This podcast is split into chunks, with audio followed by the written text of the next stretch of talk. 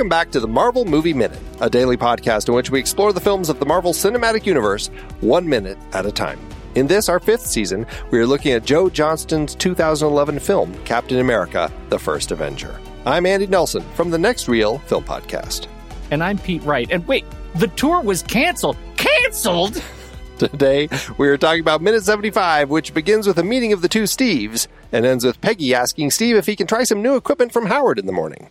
Back on the show, sadly for the last time, we have Jonathan and Tabitha Carlisle, the team behind the Princess Bride Minute. Hello again, you two. Hello. Hello. Before we dig into the minute, one of the things we like to ask our guests is favorite Captain America moments. What would you two say uh, from the movies or the comics or wherever are your favorite uh, one or two Captain America moments? Or internet fan fiction. I mean, any Captain America moment is fair game. Oh boy.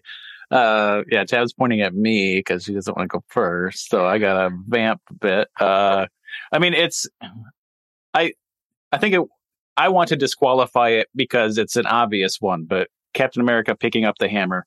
Okay. Uh, but so I, you know, that doesn't seem very personal because that seems in my mind that that should be everybody's favorite. So I'd like to pick something else. I don't think too hard about this movie. I I I have a hard time having favorites on anything.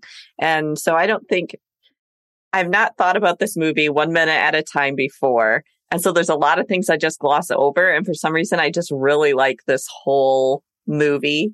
And, um, so I was going to say this whole movie, but I really like in Your favorite Captain America moment is Captain America is the Captain movie. America, the first Avenger. But I do like the, I do like when he goes language in the Avengers. That one cracks me Yes. up every time. I do like, I guess, it's, it seems like a weird moment, and but I do like in uh, all the subtitles suddenly ran out of my head. But the Winter Soldier, I think, is anyway. So Mhm. towards the beginning, when they're getting ready to do the drop on the boat, and as him and uh, Black Widow are bantering, I just like the whole thing about the barbershop quartet and they're dead, and he just you know eventually just jumps out of the plane like no big deal, like like I don't know, it just that whole man out of time stuff, but also his casualness of doing crazy, risky things, and I don't know. I guess I I just I'll I'll say that's my answer is that scene. Oh, him punching the bag. That was that's a good one. I like that scene. Oh, yeah. Okay. So when Angry he's, punching? he's working Yeah. off some steam. Yeah. Yeah. No, that's that that's that just hit my yep. That's my favorite. when Jonathan said the man out of time, I think that's one thing I, I like about him is I just kind of like his just that old school values, you know, you know, it just like he has like this politeness about him and just that Amer I don't know. This is making me sound I don't know how this is making me sound. But this isn't a make America great again speech. This is just like I just like his his just simple values and honoring and I don't know. I just like Captain America. I don't have a good answer. All of Captain America. All of it. I just like him. Well, no, I mean he's he's a character who's easy to like because of those reasons. Like I think that he brings that that kind of simplicity to it. But and then also, you know, those out of time moments and, and you know all those moments where he's jumping out of planes so casually. I mean, essentially it's like he, he keeps just doing these humble brags. It's just like I can just do this. I don't even have to think about it. It's funny. He's a, he's a, he's a fun character. Uh, like okay, so that's that's not our minute but like him jumping out of a plane lots of stuff happens off screen i get that but like like uh yeah when did when did he know that he could do that like Yeah, did he right. did he, he Yeah. i imagine he parachuted one time and his parachute failed and he just did what he had to do and he's like oh i guess i don't need a parachute you know Yeah. at least Right. for going over water Yeah. yeah So many questions. So many questions. I I thought so since you're talking about favorite moments, I didn't realize that I had a favorite Captain America moment that was actually in this minute. oh oh my. We've been talking about this minute around and about this minute since we were talking about I could do this all day. And uh, I, I'm pretty sure, Andy, you you dropped the hint that we would be coming back to this actor at at second five in this minute. We get to see the barman with Captain America, and the barman is played by Leander Deeny, small Steve. And there is something like my cup runneth over with joy to see these two bodies unadorned with CG on screen at the same time. It, I just love it. I love it so much. This little nod to actually get Leander Deeny to say something. I don't know. What does he say? Where are you putting all these, this, all those or something like that? Yeah, like, where are they putting just- all this? where are they putting all this? It's just adorable, and uh, I I love it. I love it so much. Just want to pinch his little cheeks. Look at the little guy. He talks too. Little guy. this is terrible. it's such a neat like cinematic echo uh, because of all of the amazing technological hoops they jumped through to make this character work in the first you know act of the movie that um that i just i think it's worth noting how cool it is to see them on screen at the same time for me Definitely, because I didn't realize that. Yeah, I mean it's it's fun to see him. I mean, it's not the first time it's been done. I mean, we just we had it a couple years before in Social Network. Um, you know, we get the other uh, the body double for the the Winklevi, uh, you know, comes to the door of a party or something. So I do like Andy, though that the directors body give them. double of Armie Hammer was a giant of an oak of a man I'm just It- there is nothing cool about that because he was already awesome. This is this is so cool because they manufactured a human out of these two humans, Yeah. and there is part of it right there. All right. All right. It's fun. It, it, it is nice. I do like that Leander does get to actually have a moment in the film. Uh, I think that's fantastic. He looks so normal too, right? Like he doesn't look like a diminutive man here. He looks like a normal sized person to me. It's just that Chris Evans looks giant. well, I think that's what it is. Like when you when you kind of blend the two, it almost Yeah. ends up making it seem even smaller. Yeah, even smaller. I think that's it because Leander Deeny does not seem like a does not seem like little Steve. No, he definitely does not. Definitely does not. Yeah. Um, okay, so what's interesting in this scene, this is something that we've had a number of times, and I just I've never seen it in a script until this film, where they script alternate lines. And here they have three different line options for the bartender. They are, and we're I, wa- I want you all to vote on what is your favorite choice of his lines. In response to Steve when he asks for more, uh, his line options: number one, you drink all these yourself. Number two, where are they putting all this? Number three, it is possible to run out, you know. Hmm. So those are your three options. Tabitha, which one would you pick? I think I would stick with the one the one that he said. Where are they putting all this? Where are they putting all this? Yeah. Okay.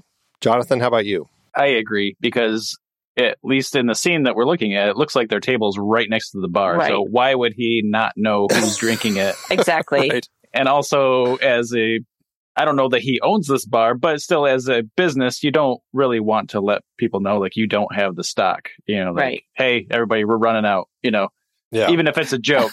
but yeah, so I think I think it's I think they made the right choice. plus I I like that you're bringing so I- much logic to it. Yeah, plus I, I feel, I feel like I've actually heard people say that before. Like, you know, where are you putting all this? You know, like that's the thing that people say. So, yeah. yeah.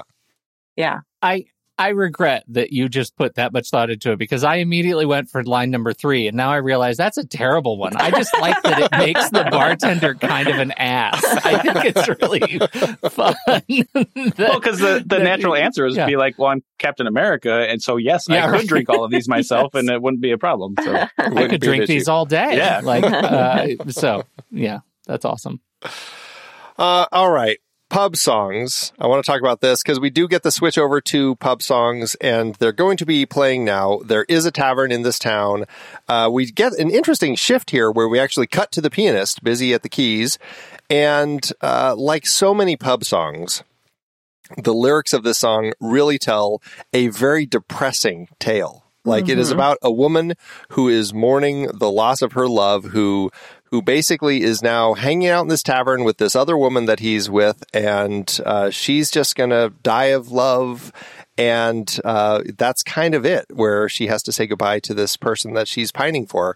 Very kind of depressing, which feels like there are so many songs like this. I always go to, you know, the kids' song uh, "Ring Around the Rosie," and you hear the lyrics, and you're like, "Oh, wow, that's about the, the Black Plague or whatever." It's like dark, dark, dark. Um, uh, are there any modern versions of like pub songs, like things that people sing around in pubs? Can you guys think of anything? Billy Joel. Well, but I mean, yeah, uh, I mean, John. I mean, I guess you're like- you can sing songs in a pub, but I mean, is yeah, and uh, maybe that's just like this was just a song of the time, and now people are singing it, and that really is Yeah. just what turns a song into a pub song. I think that's the uh, that's my take on it. So Yeah, what so- what Billy Joel and, and Elton John songs are you singing with the whole bar? Okay, Pete. Uh, Piano Man. Party. I was just gonna say piano. Okay, Say okay. party in the Yeah. USA or something like that. Party in the yeah, USA. Party in the USA. Yeah. Uh, so uh, Miley Cyrus, Kelly Clarkson, and then Elton John and Billy Joel. Right. Candle in the Wind. You're gonna sing it. Head and, to- head Yeah, and shoulders, knees and of- toes. Yeah. Is it goes along with this tune? It's right. It totally does. That's what exactly I was thinking. I'm like, why are they singing this? And then I was like, oh, it's an actual song. I didn't even think Head, about it Shoulders, till Toes. later. Like I looked up the song. I was like, what song are they singing? And like looked into trying to find what song it was. And then later I was like getting around for bed and I'm like, why am I humming head and shoulders, knees and toes? And I'm like, oh man, that totally fits. That is hilarious. awesome. That is so funny. But there is also uh there's a few different uh like hymns or you know like well, I- I don't know that Amazing Grace was one of them, but there's there's like a hymn, you know, a church song that shares a tune with a a old pub song. So that was like a, a thing back in the day. Like, oh, you can't can't sing a pub song in church. Like, well, we changed the lyrics, you know. Uh, I don't know. Yeah, yeah, it's it's interesting. I, I feel like that probably happened a lot where they just liked the melody and maybe they were just like thinking about, well, what could we sing instead of, you know, we How all know we the tune to add this, but booze and yeah. death to this hymn. Oh, it's very funny. I, but I like the tone it sets. It feels very, uh, you know, uh, kind of everybody's drinking, having a good time sort of vibe that we have going on here. yeah, I like those kind of a call and response songs, you know, where you're singing it and then everybody goes in together and stuff. It is Yeah. a com- camaraderie is happening and it's good. Mhm. Sweet Caroline, there's one. I think that would be Yes. that's Oh, one for- yeah. to do that. Yeah. Yeah, All right. that's Okay. that's a good one. Sweet Home Alabama. Yep. Mhm. Yep. Absolutely. Mhm. So you just Mhm. have to have sweet in there. Sweet dreams are made of this. I don't know Yeah. if that's really a pub song. But it's a depressing pub. Lighting's Okay, really so- low. Yes, right. so we're now shifting over. Uh, Steve is uh, going to join Bucky in the other room, and this is essentially, I, I mean, the Howling Commandos. They all were very easy to jump in and be recruited, and I do think it's funny that you know Dum Dum's comment at the beginning of this minute is, "Oh, that was easy," but really it's like, yeah, but Steve just got you to sign on to go fight and potentially die, so you know, sure, I'll open a tab for you. Um, but this is really his chance now to recruit Bucky. Uh, let's talk about this conversation uh, with Bucky and and how it plays uh, the conversation between the two of them. What do you what do you all think of this? I think that we actually have Steve saying Captain America with air quotes around it, Andy. Even Steve believes his captainhood is honorary. He's not putting quotes just around Captain. He's putting it around Captain America. Yeah. There's a difference Yeah. in air Because he's quotage. still to him, he's still just Steve. He's not a he's not the honorary Captain America. He's just Steve. Even Steve thinks he's just Steve. Mhm. Honorary. well, okay. What uh, Tabitha, Jonathan? What do you two think of their conversation? Well, it is a culmination, I guess, of what we've kind of talked about all week of Bucky's reaction to Captain America. What he's saying in this scene makes sense to his attitude, but his I don't know. I still don't know where he where he lies. If he's just weirded out by Big Steve or he just he's just like there's propaganda that he's not buying into, but I don't know how much that's made it to those soldiers. I don't know. Uh, he seems he seems to really have something about it that that's like why why are you so uncomfortable with this? I wonder, Jonathan, too. To that point, like it feels like one of the things that we're that that w- the movie struggles with in its treatment of Bucky is that the most interesting stuff that happens to this character happens after World War II, right? Like it happens, like the the stuff we, you know, those who know about Bucky and what he goes through toward the Winter Soldier like that's the most interesting stuff. And so how they present bucky in a way that is compelling seems a little bit machined in this in, in this movie like how he's handling his being imprisoned and how he's handling his effort to join the club but not really feel like he's joining the club. And how do you how do you present that on screen in a way that makes it interesting that still makes him feel you know seem strong and sets us up for the damage that's going to be done to him i don't know it just occurs to me for the first time right now Well, I mean, it's an interesting point. I mean, why couldn't Bucky have been sitting with the group? You know, Yeah. and and they kind of could have had this conversation with the group sitting around.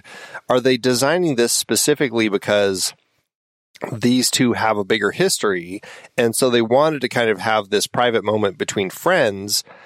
But you know, it I don't I, I don't know if it needed to be. Like. There's nothing about the scene that's stands out as like, well, we needed to keep this you know away from the rest of the group. Let's just let's isolate these two. Um, and it what what it weirdly does i mean steve was sitting down talking to the guys. I mean obviously bucky knew he had already talked to bucky because when he comes in bucky's like see told you they're all idiots. So it's like bucky knew what steve was going to do um, and so to that end i don't know. I, I guess you could read it as either bucky is kind of um, a loner. He's he's feeling separated from the group and kind of isolated, maybe because he is still going through some sort of PTSD that he had suffered from the hands of Zola. Who knows? Or because maybe there's a sense of this friendship, and he's really kind of like in this scene. Pete, you were bringing up the guy in the chair when we were talking about Peggy in the last minute, but this could be like Bucky, kind of the guy in the chair. He had kind of briefed Steve on how to talk to these guys. We've seen the results of that conversation, and now Steve is returning to headquarters essentially to chat with Bucky, the man in the chair, about what he just accomplished. That is another potential place of conflict about the role that Bucky serves for Steve. Because I think you have a great point. Like he makes a natural man in the chair, but also he has an arc we have to set him up for, right? And and that there is this like um, out, you know, extra cinematic awareness that we know that at this point he'd signed on for nine movies, and so somewhere something had to happen to him, so he can't really be the man in the chair. I, I almost think that that all of this is uh, might be overthinking just this, you know, 15 seconds because really what it's here for is to get us set up for the entrance of Peggy. Yeah, and before we get to Peggy, I mean, uh, uh, Jonathan Tabitha, I mean, how does how does the Steve Bucky relationship work for the two of you in this film? And then, you know, how does uh, how do you like the evolution of Bucky? I think it works in my head. Like my movie watching brain doesn't really have a problem with it. But when I do watch these scenes, I Bucky just seems off. Um, I mean, if it is like PTSD, that's great. But we don't really. This movie doesn't really explore the seriousness of that kind of stuff. So it seems No, yeah. like that's not really what it is, or you know, um, it, we're really just watching the movie. It doesn't. It shows Steve getting him off of a table, and you can kind of infer things from that, but it doesn't really say what happened to him or what didn't happen to him. So it's like I just always feel like I don't really know what he's going through or why he seems to be acting differently than other people. But their relationship makes sense. Like I get what they're saying. Um, I think if I were to change anything, it might just I don't know what words I would use, but but just like Bucky Bucky's side of the relationship was that he was always there for Steve, always saving Steve. Maybe it'd be kind of neat that that what happens to Bucky later was from him saving Captain America one more time, you know, and like and Steve wrestling with like, no, I'm supposed to save you now. And he's, you know, something like that. And I don't know. It's that might be interesting because it just seems like he's so down on the whole Captain America thing in a weird way. I get the connection that he's saying, I'm I'm here for the little guy. You know, like the guy inside, the guy the real guy. You know, not the not the big guy, whatever you are now. But but still he just seems weird. And I don't know why he seems weird. Tabitha, anything on that? I hadn't really thought about it too much before our conversation here as far as him acting odd, but I guess I did always notice Bucky adding, you know, acting a little bit more odd. And I guess in some ways, you know, we're supposed to infer that maybe they had this deep, long friendship, but some of that you don't really know until further movies as far as how far back it goes or how long they were friends or how long Bucky was, you know, saving them from fights and stuff. I don't know if it's ever said that they may have known each other for more than a year or anything, you know, when we come up to this movie. So in some ways, I don't know. Bucky does seem to have kind of this weird jealousy thing that does that does play odd. But when it comes down to this scene, I mean, he does seem to have loyalty to his friend. He doesn't really seem to be excited about jumping back into the frying pan as much as the other guys are, but his loyalty to his friend, you know, he's willing to follow him. Yeah, and I guess that's the the key here is that I mean, yeah, there there might be some weirdness as far as the way they're portraying the characters and the relationship uh, with him and Captain America, but I do like that. You know, at the very least, what they're doing is kind of reminding us there is this established friendship here, whether it's a year or, or, you know since they were little kids, whatever it is. There is this history between them, and he is here for him. And so, to that end, I, I like that. You know, he does maintain that connection there. But yeah, I mean, to, to kind of the point of this conversation, it always feels like they're trying to do something else, like in this in these scenes with with Bucky post rescue, and I never feel like it quite is clicking into anything. So it always seems a little off for me. Uh, all right, well, and now Pete, you brought you brought Peggy up. Here she comes, uh, stopping everybody in the bar. We get an odd little uh, point of view shot as she's walking in, and, and the Howling Commandos and the rest of the bar kind of stops their singing as they look at her. And she walks in. We cut to the shot, and we see her coming in with this uh, wonderful wonderful red dress. Um, how does this play for all of you? I love the point of view shot. It's like Jaws. like, so, like you're the shark swimming through the water. It's she's she's the shark swimming through the thing, and it's it's good perspective because you know we like when you look at the the minute is pretty isolated but it, there is a she causes a commotion when she walks in and it it's enough of a commotion to cause uh, Bucky and Steve to like lean out and see the rest, what's going on in the rest of the restaurant, and uh, yeah, um, and and I think it's I think it's great. It is great. Well, she looks beautiful, but um, I also think that she wore that red dress just to go there and tell Steve that Stark needs him tomorrow. Like I think that oh, she. Yeah. I think she totally just dressed up to go tell him. Yeah. Because everybody else is still in their uniform and she could be just there in her uniform. So I think she was like, oh, I got to go tell Steve something. I'm going to yeah, get looking good. Okay, that's an interesting perspective. Jonathan, uh, what's your read on it? Yeah, I, I, don't know. I think it does everything it's supposed to do. Like she's obviously trying to catch his eye. If that's not obvious, then that's what I think, I guess, is she's trying to catch his eye and, and at the same time she only has eyes for Steve, you know. She walks in, she doesn't talk to any I mean, in the point of view that we're getting, like she's not paying attention to anybody else. She goes right to wherever he is. Somehow she knows where he is or something. But he just she talks to him and to him only and and but she looks like she's ready to like do something you know go out on the go out in the town but that's that's not what she's doing. Well yeah and i guess that's my Especially question because you have to imagine this is the town. Like, well yeah this is where everybody yeah, yeah. goes. Yeah. Well it, it, it is an interesting moment because i mean it's she looks gorgeous in the dress. I mean it, it's a fantastic just look for her uh, but it does make me wonder like is she plan is she hoping i guess i'll say on coming here giving this message uh, from Howard to Steve about meeting in the morning, and then kind of hoping that something else would happen? Or is she very specifically knowing walking into this, I'm going to just put this dress on to just, you know, fool with him a little bit more or to show how much I like him, whatever it is, to come down here, give him this message, and leave with no intention of staying, just to show this to him, just so he can see me in this light.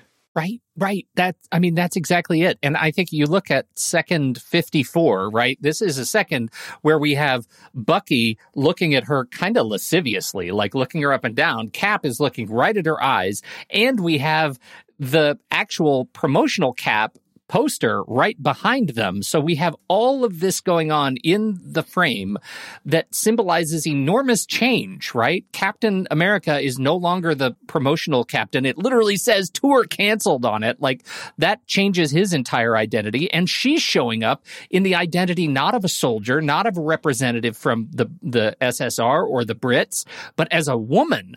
And that is a massive change in their relationship. And I, I mean, you talk about what her, what her mission is in this room right now. It is to change, to pivot his eyes to her not as a partner or a soldier or a peer or a commander but as as a woman that's how i'm reading this that she she is seeing him as a man he is seeing her as a woman and they and she is manipulating that in in this way right now Maybe she just was hoping that he would ask her to dance, and he's just yeah still not Well, every- stepping up to her. everybody shut up when she came in, so there's no music. She should just There's ask no him to dance. She needs to just ask him to dance. yes she does yeah, yeah. Well, we're not going to find out if they dance or not until tomorrow's minute. So we're going to have to wait, or no, sorry, next week. We'll have to wait till next week to talk about minute 76 and find out if they will dance or not. What What is her line when she comes in? She says, um, Howard has some equipment for you to try tomorrow morning. I mean, if you want to analyze it by the minute, like that could be kind of a suggestive line a little bit. She's walking in. I guess. Uh, like captain would you like to try some equipment Like, yeah, I, I feel like if it was a suggestive line, it'd be like, Excuse me, Captain, I have some equipment for you to try. Right. Tomorrow morning. I think Making so too. I'm like, making it listen, howard's just like, equipment makes it a little wants it. weird but yeah, but everybody's paying attention now. So It's True. Uh, Yeah. it, it's a great look. I love that she does this. I I do feel like there has to be some hope for her that it's not going to end here and her walking out by herself immediately after delivering the message. I'd like to think that she's hoping maybe we'll get a dance in. We'll see. But yeah, we won't find out until next time. I don't actually think so. I don't actually think so. I think she's I think she's like I'm planting I'm planting seeds right now. Yeah, it's a bold move to say, It I'm is- just going to dress a- up like this just to deliver a message. Yeah, this is Peggy This Carter's is, that's power that's what move. Private Lorraine would do. I'm just going to say. Yeah. See, Private Lorraine would push Private him up Lorraine. against the bar. That's what Private Lorraine would would on behalf of all women would push him up against the bar and get busy. This that's not that's not Peggy Carter's power move. Right. She is she's planting seeds here. Yeah, and All she does have the attention of even uh you'll see even uh soldiers who are with a date Yeah. are like, you know, looking and and uh yeah, I feel bad for their all heads turn. Yeah. well, that's that's because they didn't know that color was allowed in the bar. And she walks in, she's Oh. like, "What? We could have all worn color." we didn't have to wear sepia. Can everybody see that color? Like I thought every I just saw everything in green and yellow. All right. Uh, any last thoughts about anything from this moment or anything throughout the week that uh, you wanted to talk about? Oh boy, I It's feel been a like busy we- week. I feel like we talked about it Busy out. week. yeah. All right. Yeah. Well, uh, Jonathan, Tabitha, thank you so much for joining us here on Marvel Movie Minute to talk about this movie all week. It's been a lot of fun. Thank you. Thank you so much for having us. You guys are wonderful hosts. And so it was great to talk about one of my favorite Marvel movies with you. And I, and I, if I can just say quick, I, I was thinking, I think why this one is my favorite is I didn't grow up watching a lot of superhero movies until, so really until Tobey Maguire Spider-Man movies came out before I ever really started watching them. So this was, I think, the first one that just really captured me, that like hooked me in with the whole Marvel universe. And like after this, you know, I was like, I want to watch every, you know, every one of them as they come out. We watch them three times in the theater, you know, or whatever. And so this was just, I think, no matter what, you know, even as time goes on, you're like, oh, that kind of breaks down or whatever. I'm like, I don't care. This is still my favorite one. you know, it was like my my first one. So That's awesome. Well, there is a lot to love here. Uh, I have a lot of questions about it, but there's still a lot to love. And, and you know, when you get uh, Chris Evans playing a character like Steve Rogers, it just feels hand to glove. It just feels so natural, and it's a lot of fun. So, mhm. Oh, one question. One question that I had in my notes uh, is: Steve Rogers right-handed or left-handed? oh, Oh, that's I'm trying to that's think. a great question. if I think we- he's I think I can right-handed, but the he is right-handed. yeah, We see him when we see him sketching. Um, I guess I'm trying to remember um, which hand we see him sketching with. But well, I can actually tell you right now. I actually have the opening sequence of the Winter Soldier open, and he is writing in his little list uh, in his conversation with Sam, and he's writing with his right hand. look okay. okay. I just uh, the way he parts his hair. Not that right-handers can't part to the left. I just it, it just crossing over. you know, that's that's can be awkward. Uh, but maybe his dad was left-handed, so he learned from his dad. Or, I don't know. You're Oh. you're right. That's very strange. I've never thought about that. That's very it's those little details. Well, and that's funny because those are the sorts of details that often on set they happen because the director is just like, you know, your your arm is blocking your face when you do it that way. Can you use your other arm? And they have them switch. And for the actor, it's just like, well, I don't use that hand to do something like that, but they will do those sorts of switches often, and so it's entirely possible. The only reason is for that. Could it also be that the, that the hair and makeup person is left-handed and did it backwards? Yeah, who knows? Maybe stand behind him. Who knows? Yeah, Who knows? right. Uh, well, I do have confirmation. I jumped back, and minute fifty-two, you do see him sketching with his right hand as well. So there it Oh. I guess I guess I don't, I don't know if you guys have talked about this, but like uh Chris Evans, like I I kind of feel like I've seen uh interviews and stuff like that. Like he may not have had this much hair before these movies. So like I is there anything there with like uh Oh. hair plugs or hair growth or something that he's done to maintain that? We have Oh. not talked about any artificial hair uh, adornment. I don't Interesting. know. Yeah, I'm not I, sure. I, if- I feel like Fascinating. I don't know. I felt like he was like thinning a little bit, and then now he's very lush Steve Rogers hair. I know. So lush. Pete Oh, and so Andy are like lush. trying to wrap up the podcast. I and know, you just I keep know. like dredging up like controversies and things that have to be So like, in the documentary The later on. Controversy Chris, of Chris Evans, Evans' is a bald lefty. What? like he's trying to touch his chest, and I'm just trying to touch his hair. That's- Right. you just want to grab it and pull. I knew it. His Oh, way that all was- along. That was the note that I did put on here. Was like when she walked in, it was probably good that he didn't like do the same thing of like you know put his hand out like oh no no nope. yeah, that would have been bad.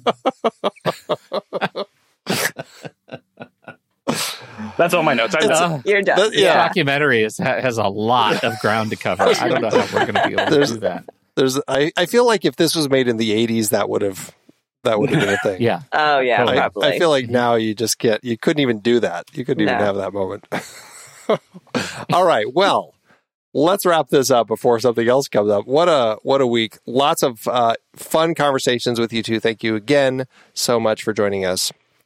Remind everybody again where they can tune in one last time to your shows. All right, you get both of them together. ThePrincessBrideMinute.com.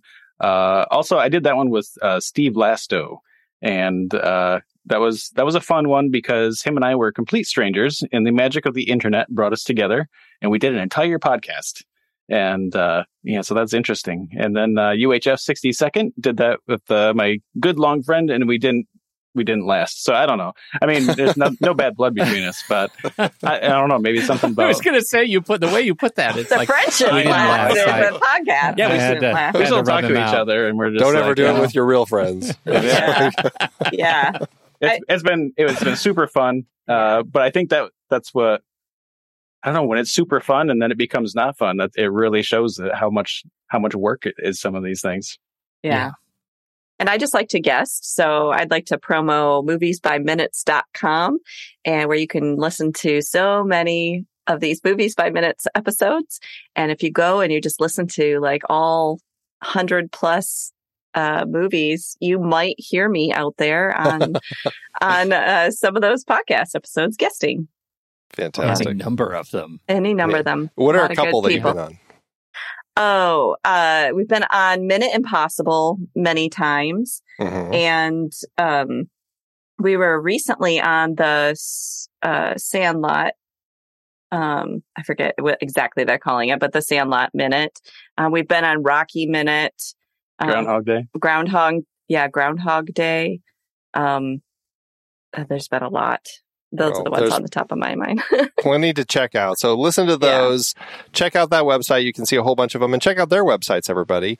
And remember, we have one too, Marvel Movie Minute. You can learn more about our show and uh, you can you know find our uh, socials there and uh, jump into our Discord community. You can uh, even become a member where you can get all your episodes early and ad free. So check that out. And uh, we'll be back next week. So, Pete, thanks as always. The tour is canceled. Until next time, true believers.